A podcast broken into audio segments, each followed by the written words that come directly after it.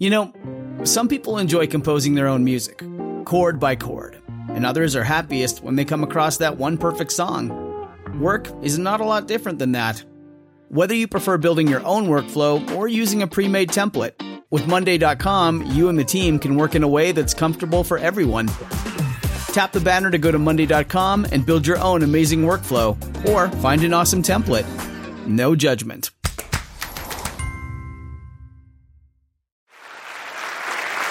There has always been political humor. It has always been part of the political discourse, while serving several functions at one time, from truth telling to catharsis, and also ideally it's supposed to be funny. Which brings us to the present moment with the sharp spike that we are all seeing in comedy that is focused on politics, and especially on the man who currently occupies the Oval Office. We have all of those late night monologues, the satirical cable shows, the columns, and the podcasts, and of course, everybody and his brother is doing a Trump impersonation. But this spike in comedy, how sharp, comically speaking, is it really? Now, when we are so very polarized, how good and how successful is comedy at this moment, not just in getting us to think, but also in getting us to laugh? Well, we think this has the makings of a debate, so let's have it. Yes or no to this statement Trump is bad for comedy. I'm John Donvan, and I stand between two teams of two who are experts in this topic by their life experience. They will be arguing for and against the resolution. As always, our debate will go in three rounds, and then our audience here at the Kaye Playhouse at Hunter College in New York City will pick the winner. And as always, if all goes well, civil discourse will also win. Our resolution is Trump is bad for comedy. Let's meet the debaters, starting with the team arguing for the motion and starting with, ladies and gentlemen, PJ O'Rourke. PJ, welcome back to Intelligence Squared US. You are a renowned political scientist, renowned, yes, and best selling author. You have written 19 books on a variety of topics that cover politics and cars and war and cooking and cleaning. Uh, your latest book came out this September with the title None of My Business. So tell us, PJ, what is none of your business? Politics. Or I wish that politics were none of my business. If I had my my druthers, I would never hear the word politics again and just stay home and drink scotch and let the world go to hell on its own. All right. Thank you, ladies and gentlemen. A look ahead at PJ O'Rourke. And PJ's partner, please welcome Sara Schaefer. Sara, welcome to Intelligence Squared US. You are a stand up comedian, you're a writer, you're a producer. You've already won two Emmy Awards. You've won a Webby Award for your work on Late Night with Jimmy Fallon. You were the co host of MTV's Nikki and Sara Live with comedian Nikki Glazer. When you were trying to break into comedy, which is a hard thing to do, you had a day job as an analyst at a securities fraud law firm.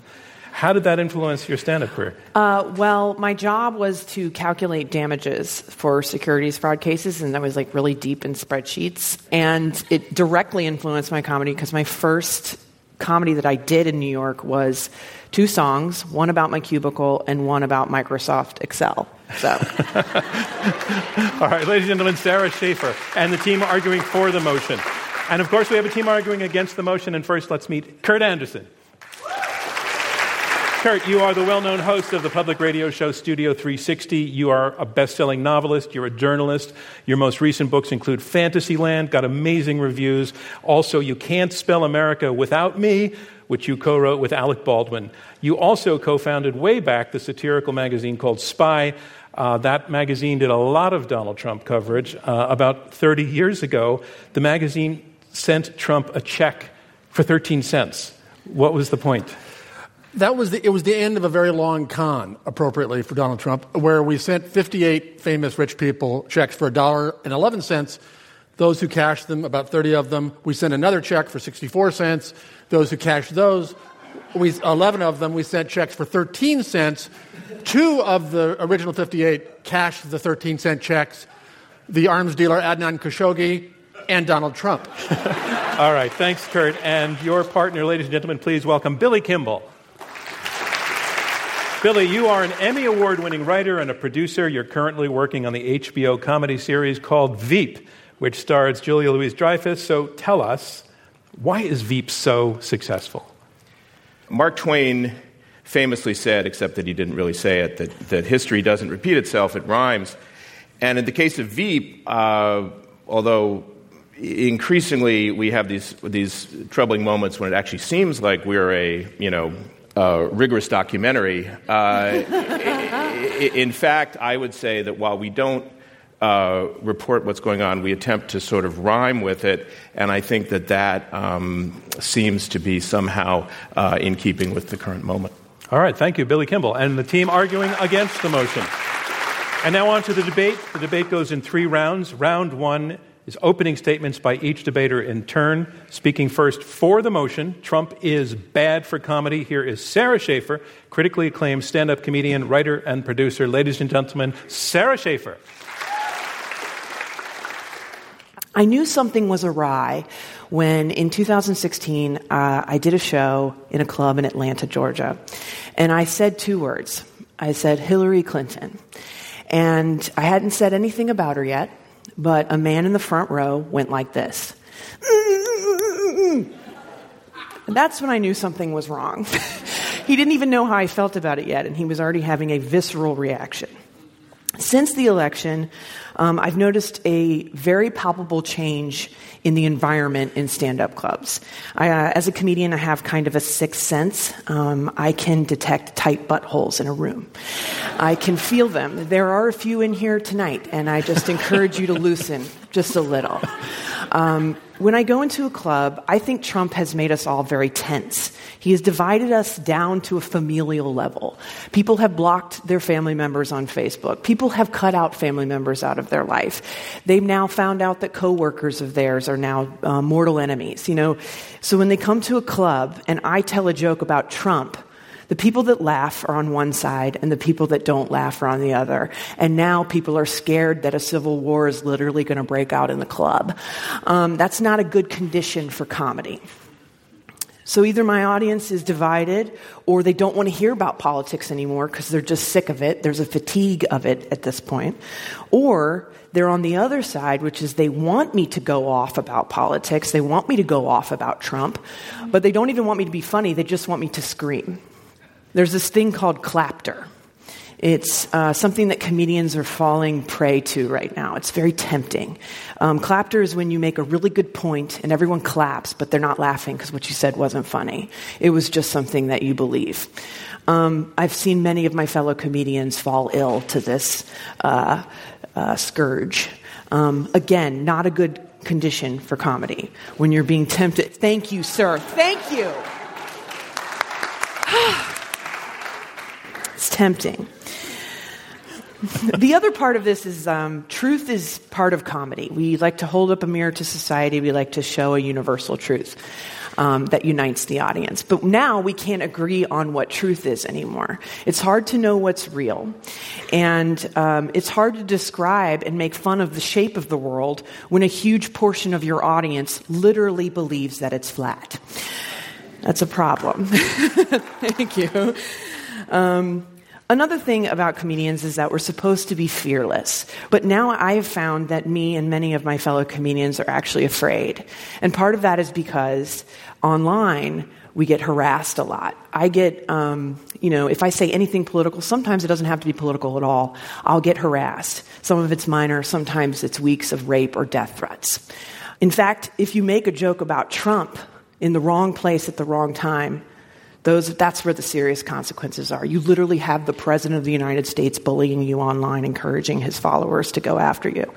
You have your shows canceled because there's credible bomb threats on your shows. So I'm going to go out on a limb and say that the conditions for comedy aren't good because of all that. Comedians need to feel free to be able to say what they want to say in an environment, to break the tension, but to not have the tension break them. Thank you, Sara Schaefer. Our next debater will be arguing against the resolution Trump is bad for comedy. It's Kurt Andersen, host of Studio 360, best-selling novelist and journalist. Ladies and gentlemen, Kurt Andersen. I just want to stipulate, first off, that our uh, assignment here uh, is about what is bad for comedy, not whether Trump is bad for America. I will stipulate that Trump is bad for civility, justice, decency, democracy, uh, the, the fear ratio that comedians face, and all kinds of things, but not bad for comedy. I also want to stipulate that here, what we're here to do is not prove that Trump is good for comedy, although we happen to think that there's plenty of evidence for that, but that he, he is not bad for it. So, bad for comedy, what does that mean? Uh, we've, we've skirted around that, but, it, but there's two basic meanings that that can have, right? Uh, the creatively, substantively, it, it makes for worse comedy. It degrades the nature level of comedy that's available. And the commercial parts. Is it bad for the comedy industry? Well, the commercial part is easier to quantify and have actual facts to support. So, take, for instance, The Late Show uh, with Stephen Colbert. Went on the air September 2015 when Donald Trump wasn't going to get the nomination, when Donald Trump certainly wasn't ever going to be elected president, and foundered in the, got bad ratings, wasn't doing well. Was the show going to last? 16 months later, for the first time ever, uh, the late, uh, late Show with Stephen Colbert beats uh, what was then the number one show uh, tonight, starring uh, Jimmy Fallon. What, what happened 16 months later? Donald Trump was Donald Trump's first full week as president. Uh, Saturday Night Live, the, the, the, the season of Saturday Night Live that encompassed candidate, nominee, winner, President Trump for the first time, 2016 17, had the largest audience, Saturday Night Live, for a quarter century. Uh, I think there's a reason for that, and I think it's Donald Trump. The downside of Donald Trump and these people who work with him is that everybody thinks they're a comedian because it is indeed so obvious and so easy. And even some professional comedians were indulging as soon as he was running the huge as a joke or look, he's orange and, and, and, and easy bad uh, jokes. But in fact, I think for professional comedians and satirists and humorists, like those who write Veep, that actually raises the bar for what they have to do to be successful. That the delightful and brilliant Sara aside, I think what, what Trump does is make life very, very difficult for hack comedians and, and raises, this, raises everyone's standards. Um, uh, in that sense, he's certainly good for political comedy. Uh, and I don't think, again, from my personal experience, going on the road to, to promote this, this parody Trump memoir with Alec Baldwin last year, there was such a sense of catharsis and pleasure in, in the audience. Uh, it, it certainly convinced me in a visceral way I wouldn't have had from simply staring at a screen all day that the experience of, of comedy about Donald Trump is indeed very gratifying to those who appreciate it. Um, they are dying to laugh. Is that bad for comedy? I don't think so. Thanks very much. Thank you, Kurt Andersen. I'm John Donvan. Intelligence Squared US continues in just a moment. Grand Canyon University makes earning your degree possible with over 130 academic programs for traditional campus students, with more than 80 bachelor's programs offered online. GCU provides you with the personal support you need, from complimentary unofficial transcript evaluations within 24 business hours to scholarships, academic support, and your GCU graduation team, led by your own university counselor. Find your purpose at GCU. Private, Christian, affordable. Visit gcu.edu. And a reminder of where we are. We are halfway through the opening round of this Intelligence Squared U.S. debate. I'm John Donvan. We have four debaters, two teams of two, fighting it out over this motion Trump is bad for comedy. You've heard the first two opening statements, and now on to the third, debating for the motion PJ O'Rourke, political satirist and best selling author. Ladies and gentlemen, PJ O'Rourke. Well, He certainly wrecked my sense of humor. I mean, we elected this giant infant to the White House, and in the White House, there's, uh, it's like having a loaded handgun in the home, you know, uh, except worse. It's the button, and, and sooner or later, this overgrown toddler is going to find it and set off all the nukes, and we're all going to die. Okay? But it's worse for me because I am a Republican. I'm, I'm a moderate Republican. I'm a moderate Republican. Don't think basket of deplorables, think gift basket of deplorables, okay? Yummy tax breaks and the fine wine of social tolerance arrayed on a lovely bed of fiscal conservatism, okay? I'm just an old fashioned country club Republican, uh, not even an exclusive country club. Uh, it, it, everybody's welcome. Then I wake up and I find out that the one person on earth who would be blackballed at my country club is President of the United States. And he cheats at golf. That is not funny. Now, I'm not asking you to vote in favor of, of, of tonight's resolution out of any personal empathy for me. Uh, using simple logic, I can prove that our debate motion is, is, is true. One, one syllogism. Major, major proposition Trump is bad for the American way of life. Minor proposition the American way of life is comical. Uh, conclusion Trump is bad for comedy, QED. now, mind you, we're not debating the question is Trump funny? I mean, what I do for a living, or try to do for a living, is to use comedy as a journalistic technique for covering serious stories such as the President of the United States, and I give up. It is impossible to be funnier than this President of the United States. I've had some success in the past. I was funnier than Jimmy Carter, uh, but I, am just not funny enough to be funnier than President Trump. Actually, Trump is worse than funny. He's worse than funny. He, he, he thinks he's funny. Uh, and, and, thinking you're funny does not produce comedy. Uh, I, I, tell you this as someone who once said to an ex wife, but what if the kid has my looks and your brains? Um, funny itself isn't so funny, okay? Funny, funny is actually kind of useless. I mean, humor is our response to the terrifying existential void. We laugh when we don't know what else to do, but I would argue that Donald Trump is not someone who ever leaves us in a position of not knowing what else to do. Vote, for one thing. Trump is a joke, but, but you can't make a joke about a joke or you quit being the comedian on the stage and start being the heckler in the crowd because you're angry. Comedy, of course, has a lot to do with anger. Comedy is a way of sublimating anger, a way of diverting anger, a way of turning anger aside, which brings us to the real question of tonight's debate, a serious question. Should we sublimate our anger at Donald Trump? Should we divert our anger?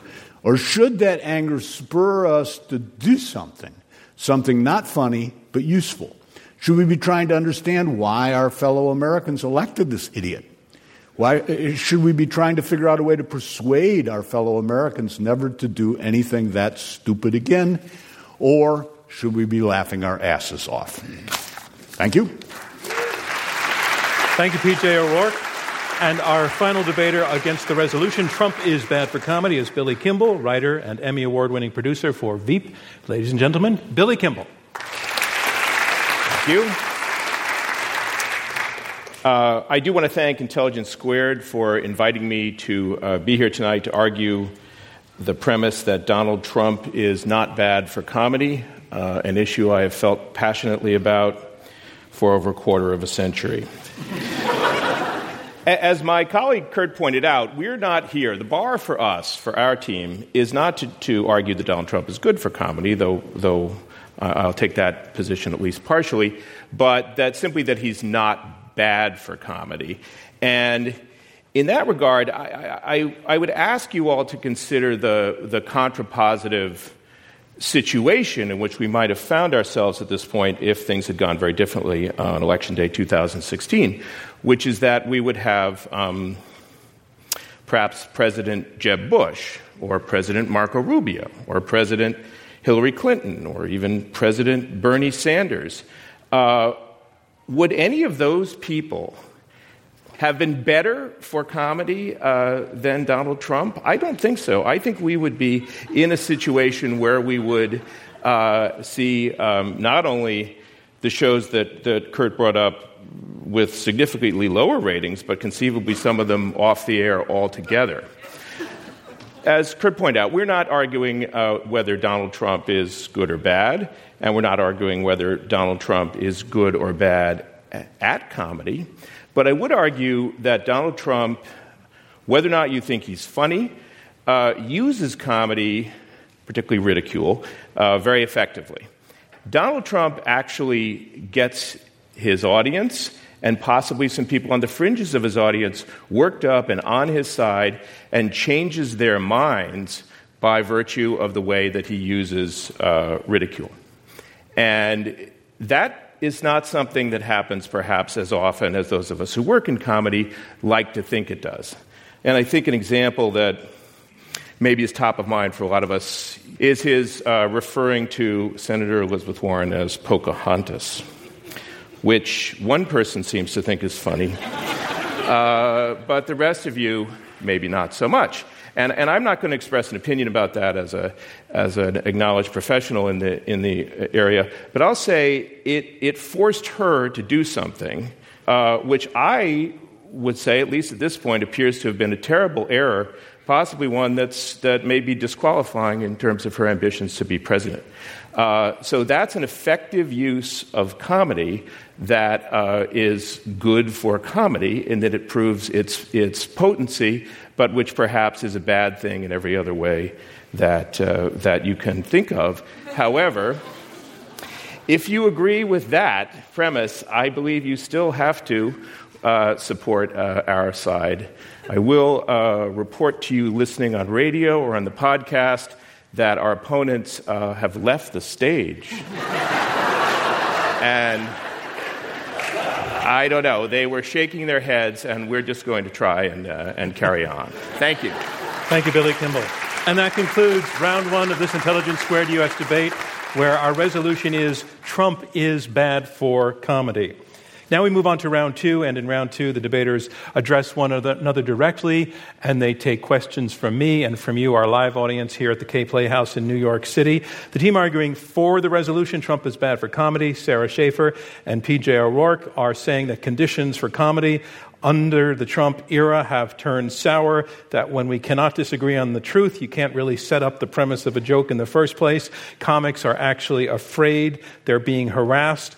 The team arguing against the resolution, Kurt Andersen and Billy Kimball, they're saying it's, the issue isn't whether comedy, uh, Trump is good for comedians, but whether it is good for comedy. They're saying yes, from the point of view of how the industry is doing. They point to the ratings of shows on Trump and how well they're doing. And bottom line, they say because of Trump, audiences today are dying to laugh. And Sara, I want to take it back to you that this notion that audiences are dying to laugh that Kurt Andersen laid out. You you challenged that, to, I think, to some degree in your opening statement. So take a response to that. It depends on the audience. You know, the people coming to see Alec Baldwin are coming to see him because they like what he's done, you know, regarding Trump. So I'm coming at it from like I'm getting really a mix of people when I perform, and and it's not partisan. I feel like people come to a com. It's the only art form that people show up to. They'll go, "Let's go see comedy tonight," and they won't research what kind of comedy it is. So I'll get people in the audience leaving um, if they feel like I've, you know, I'm not on their side or heckling in a way that's very political. Um, and then, I, then I'm angry. Let me take that to Kurt Andersen. All comedy, it seems to me, or nearly all comedy and humor and satire, we're not only talking about stand up perform comedy, uh, has, has, you know, an audience.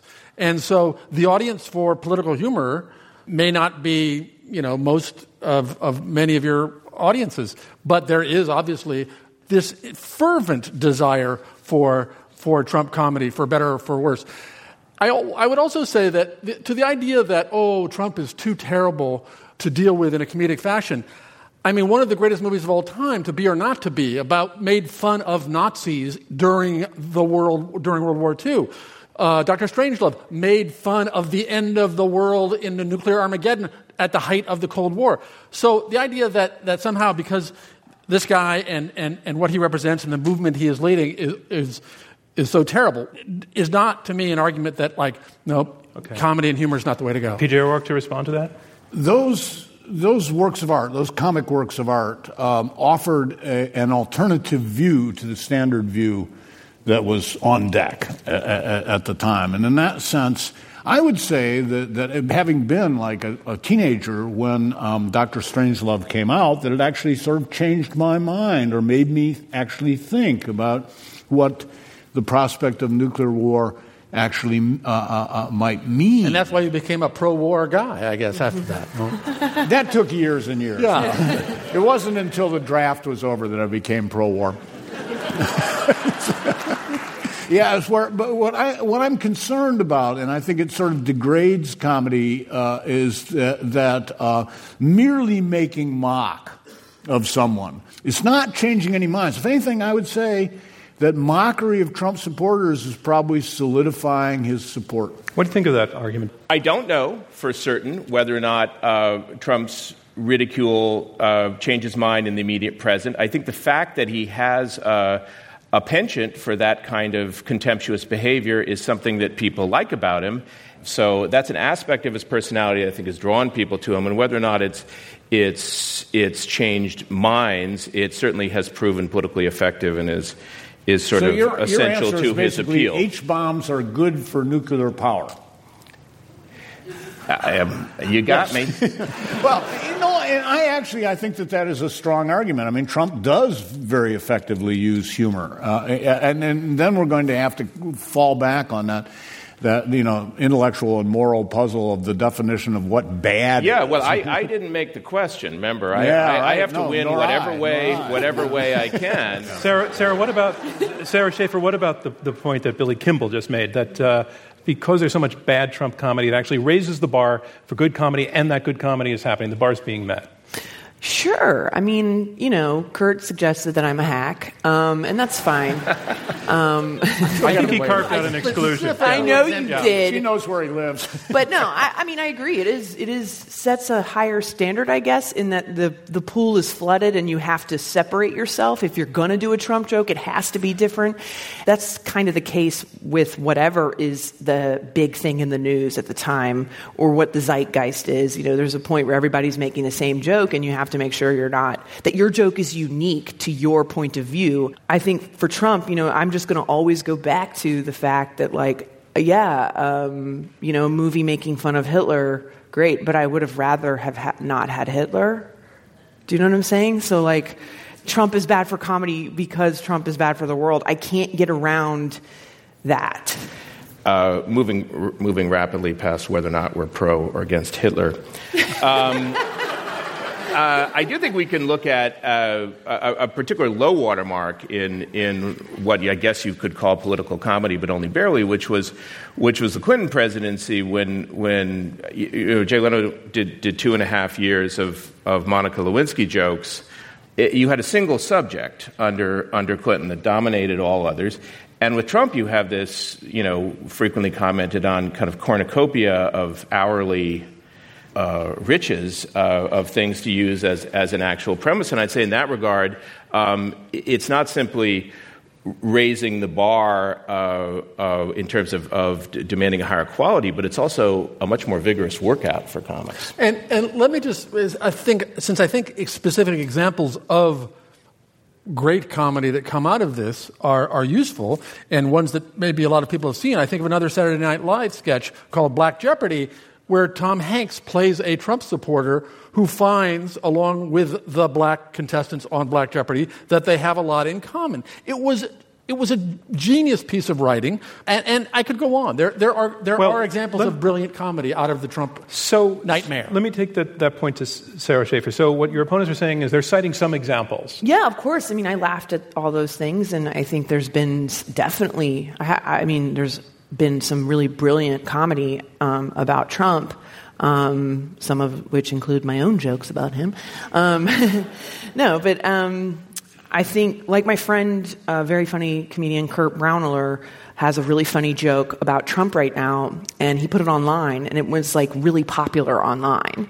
In clubs, it's a whole different ballgame. And I'll just finally just say one more thing. I have to say this, but like Billy, you know, you argued like Trump used the word Pocahontas, which is a racist slur, um, to make a joke about Elizabeth Warren, and um, Trump, to me, uses comedy not effective. Yes, it's effective, but he uses it as, as a weapon and a defense.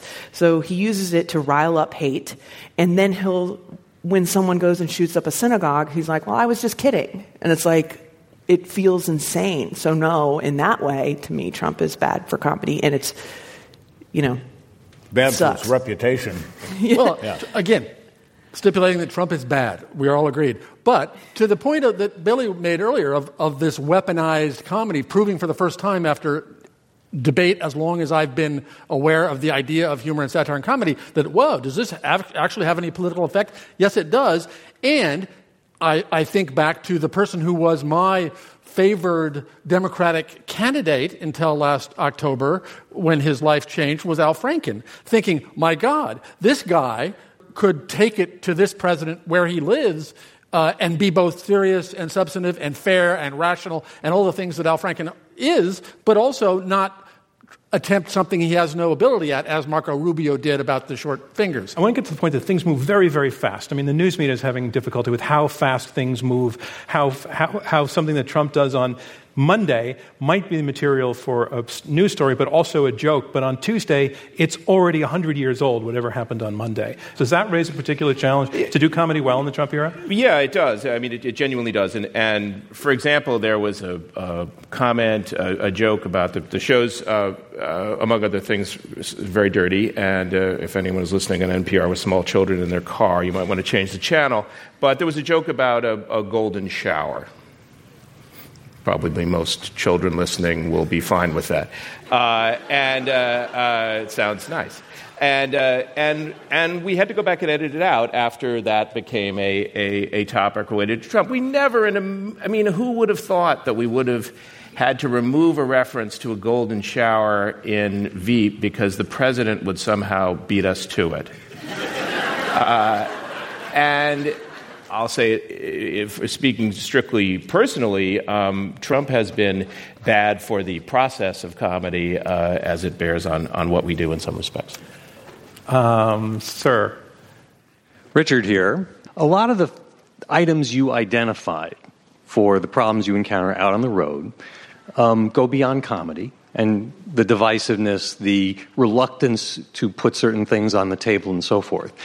Are you suggesting that the topic is simply off limits? Because if one of the functions of comedy is to criticize, that suggests it's just off limits altogether. Right. Um, I'm always of the camp that nothing is off limits in comedy, even stuff that um, is really offensive or whatever. I mean, if you're going to go, f- if you're going to try to make a joke about something offensive, that's on you. You have to deal with whatever the audience reaction is going to be. Um, so I think no, Trump is definitely not off limits. I think it's just it's sort of like a plague. You know, it's like kind of toxic. It's difficult to do. Like for me personally, just so you know, like my jokes right now are about what it's like to be an American as opposed to about Donald Trump. That's my way of dealing with it. Still to come, more questions from the audience and the results of tonight's debate when Intelligence Squared US continues.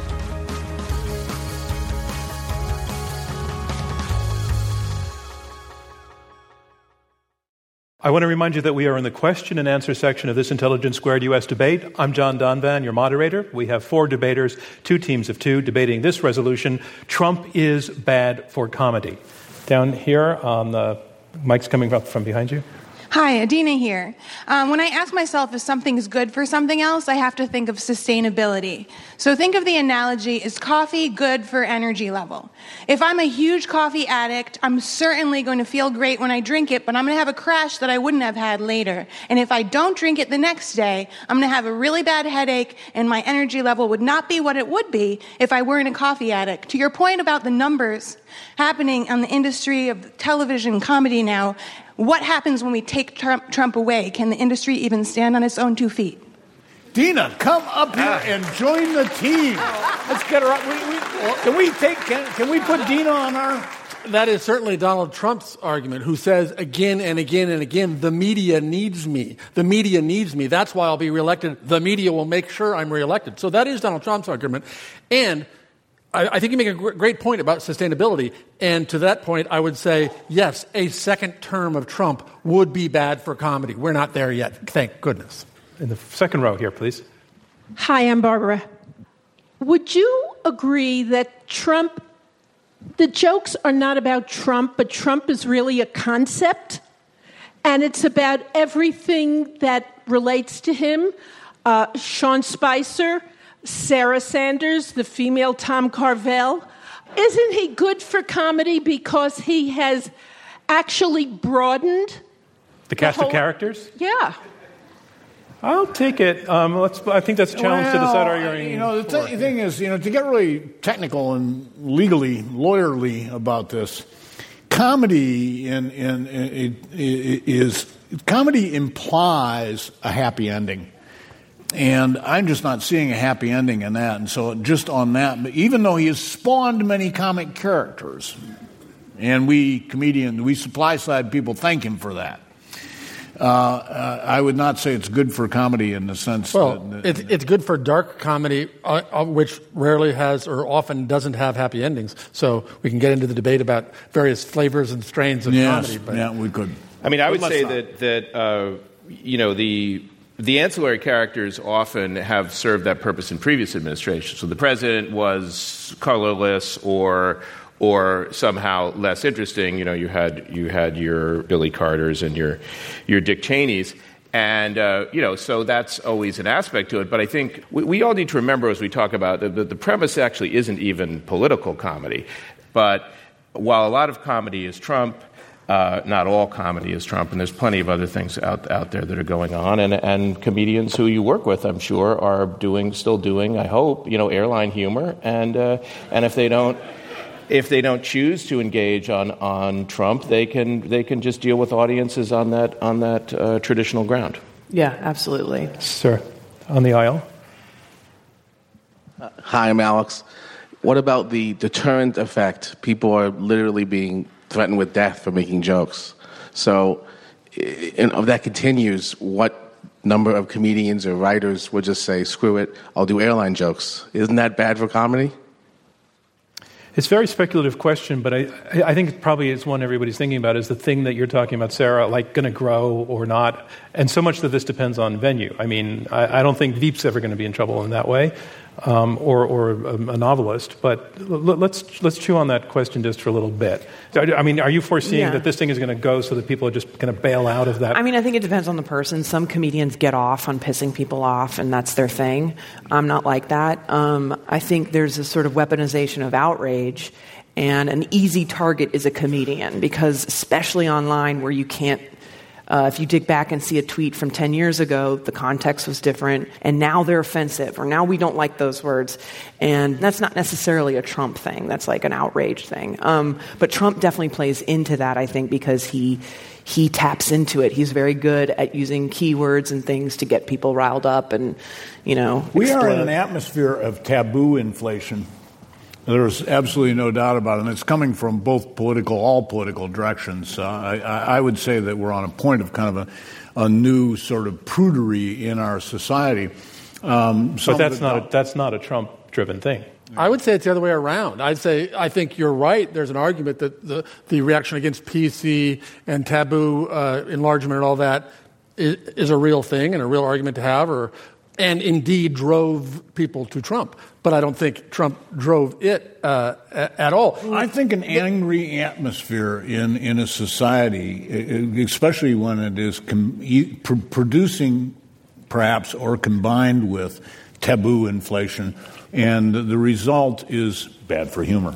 Bad for I, I would, say, but I'm curious about this, PJ, because I think you know one of the things that that seems to be frequently claimed about Donald Trump, and maybe Donald Trump says about himself is that he participates in the uh, breaking down of, of accepted norms of, of discourse. So if that's the case, if taboo inflation is what's being bad for comedy, then I would say Donald Trump is a force in society standing firmly against that by virtue of his own taboo breaking behavior. And a good part of comedy and humor has always been approaching taboos and, and, and breaking them. And that's what makes people laugh because oh, look what she said, look what he said. Uh, yes. Hi, Daniel. Um, perhaps comedy is a little too good for Trump. You know, if the dictator was good for Hitler, would that affect how good it was for comedy? And Trump is very good at turning comedy into things that are good for him because he understands media in a way that is intriguing and different. So, if you could answer that, thank you.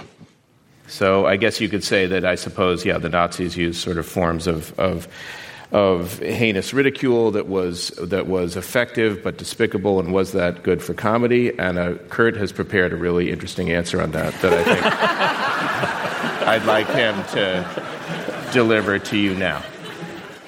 I, I, I, honestly, I mean, I can't tell you how many times I have been in conversations, sometimes on a stage even, about, and, and certainly asked by journalists, and especially in the age of Trump, well, what can satire do? Can it really have an effect? Yes, it's, it's, it, it is the discovery of a kind of atomic energy. Uh, and and as, as horrible as it's been, it doesn't mean uh, it's been bad for comedy, just that it has, it has changed the nature of politics. And by the way, the nature of politics were changing long before Donald Trump and becoming a subset of show business. This is just the latest permutation of the, the show business politics merger. Sara, I feel like you want to respond to that as somebody who talked about weaponization of humor before. Yeah, I mean, I think comedy is at its best when it is um, uh, punching up and um, it's about power dynamic and stuff. And so Trump's version of comedy is, you know, uh, slurs and making, you know, just middle school humor. And what that does, it doesn't change his supporters' minds. I think it, it unleashes what was in there already. It's like, oh, we get to say that now? Yay! You know, and, and that's disturbing. Uh, it's interesting. One reason I would say that Trump is bad for comedy is that because of the, of the point I made that Trump is a comic and he's a lousy one. Now, if you take somebody that many of you people in this room probably disagreed with too, the rest of you weren't born, uh, Ronald Reagan, he was funny. I mean, a guy's laying on the operating table after being shot and looks up at the doctors and says, I hope you're Republicans. I mean, the guy was funny, you know, and and and it, that, that was a that was a much more of a fair contest between comedy and, and, and the president. This guy's a lousy comedian. Ladies and gentlemen, that concludes round two of this Intelligence Squared U.S. debate, where the resolution is Trump is bad for comedy. Now we move on to round three, and round three will be closing statements by each debater in turn. Making his closing statement in support of the motion, PJ O'Rourke, political satirist and best-selling author. Thank you. I want to get honest with you. Uh, the real reason that I think Trump is bad for comedy is he's keeping me from making fun of you liberals. Um, because you're right about Trump. I voted for Hillary. I voted for Hillary. Never mind that Hillary had Julian Assange set up the State Department email server, uh, put the Dalai Lama on security duty at the U.S. consulate at Benghazi, and the geopolitical conflicts of interest at the Clinton Foundation were so large they had to be weighed on Chris Christie's bathroom scale. You know? I voted for her. I voted for her. I was having fun with Hillary, and I expected to have eight more years of fun with Hillary, but no, no. My political party is being held prisoner by the abominable showman. Um, the GOP is a slum at the mercy of rent gouging landlord of the flies. You know? You know, we have two parties in this country. We have the stupid party and the silly party. Uh, the Democrats, the silly party, they say the government can do everything give us free health care, free college tuition, $50 an hour minimum wage, cure baldness, you know. And the Republicans, the, the, the, the, the stupid party, uh, they say the government doesn't work, and then they get elected and they prove it. Um, I'm stupid. I'm stupid, so I, I, I, usually vote for the stupid party. I vote Republican because Republicans. Uh, have fewer ideas, okay? But with Trump, all of a sudden, no, no, not few enough, you know? I mean, so I just want to close by saying that, look, as, as, as liberals, as liberals, Trump is outside your house pissing on the windows.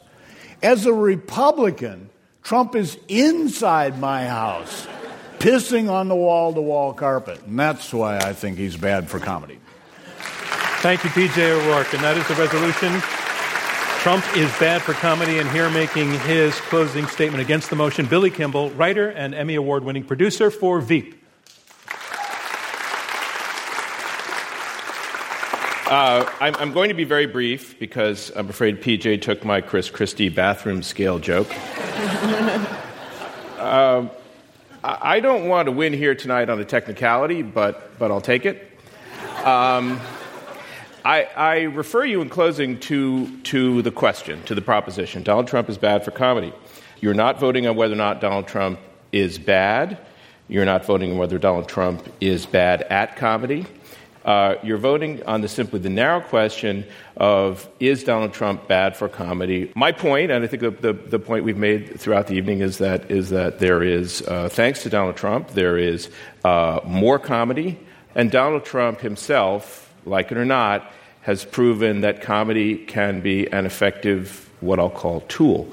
Uh, so, as much as we may not like what Donald Trump uses comedy for, he has shown us a way forward for perhaps a more uh, effective and potent use of comedy uh, in support of the arguments and the candidates that we do believe in. And in that sense, um, he's given the art form uh, some new life. People flatter themselves that they live in the worst of times, the best of times.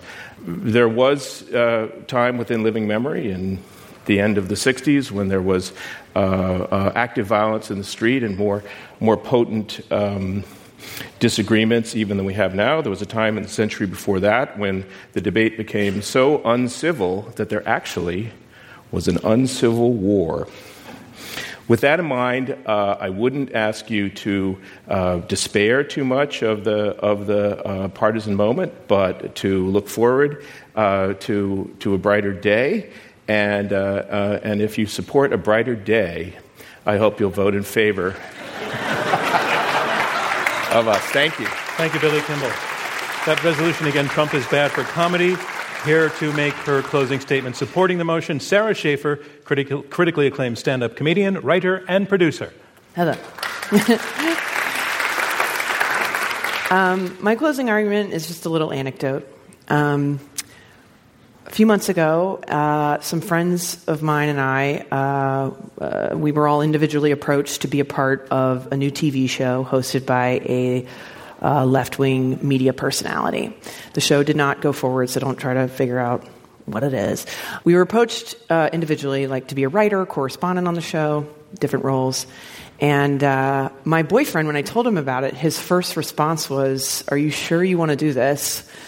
And I was like, Why? And he was like, because it might ruin your life and it might um, threaten your safety if you want to be in that bullseye. And I thought about it and I still applied. um, and a friend of mine also applied and she got as far as going in for an interview.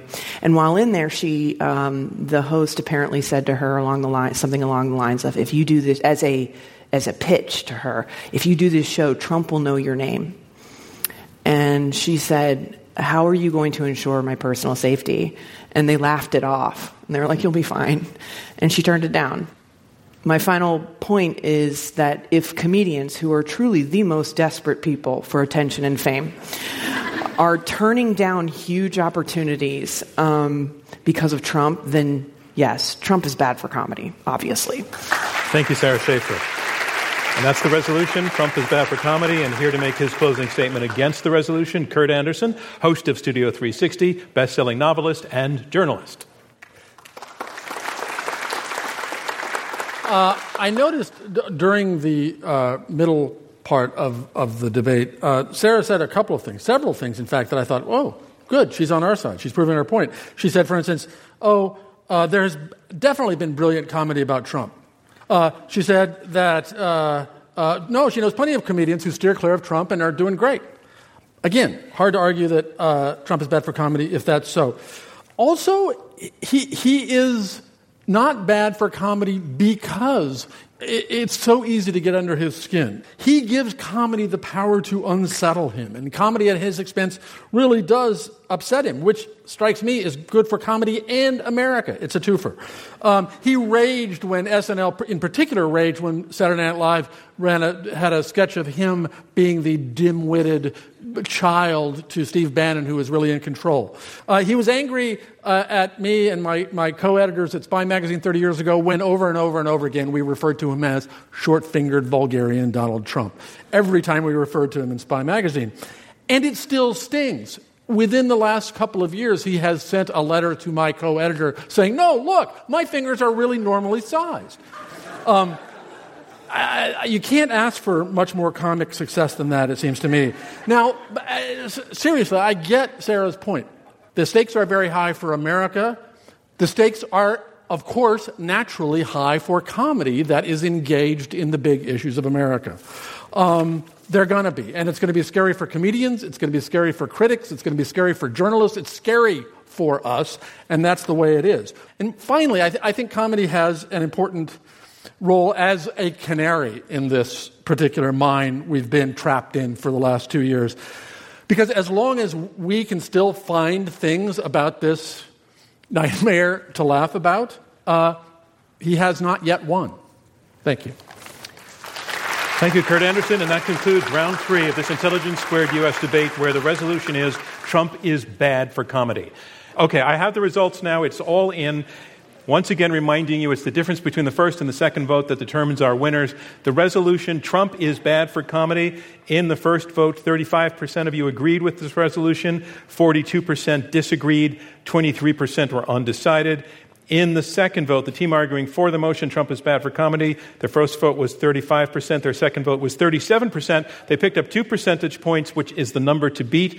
Let's look at the team against the motion. Their first vote was 42%, their second vote was 54%. That's 12 percentage points they picked up. That's enough. That makes the team arguing against the resolution, Trump is bad for comedy, our winners. Our congratulations to them. Thank you for me, John Donvan, and Intelligence Squared US. We'll see you next time. This Intelligence Squared U.S. debate was recorded live at the Kaye Playhouse Theater in New York City.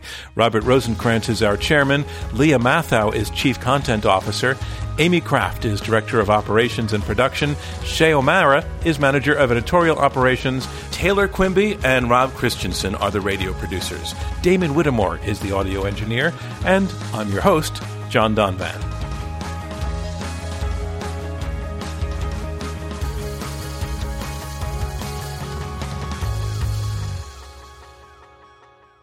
These debates are made possible by generous contributions from listeners like you and with support from the Rosenkrantz Foundation, David A. Coulter, Robert Epstein, the Christopher W. Johnson Charitable Trust, Ilona Namath and Alan Quasha, the George L. Ohrstrom Jr. Foundation, Jerry Ohrstrom, Kelly Posner Gerstenhaber, the Mortimer D. Sackler Foundation, Jennifer and Philippe Selendy, the Paul E. Singer Foundation, Edward Stern and Stephanie Rain, and Emily and Antoine Van Agtmael.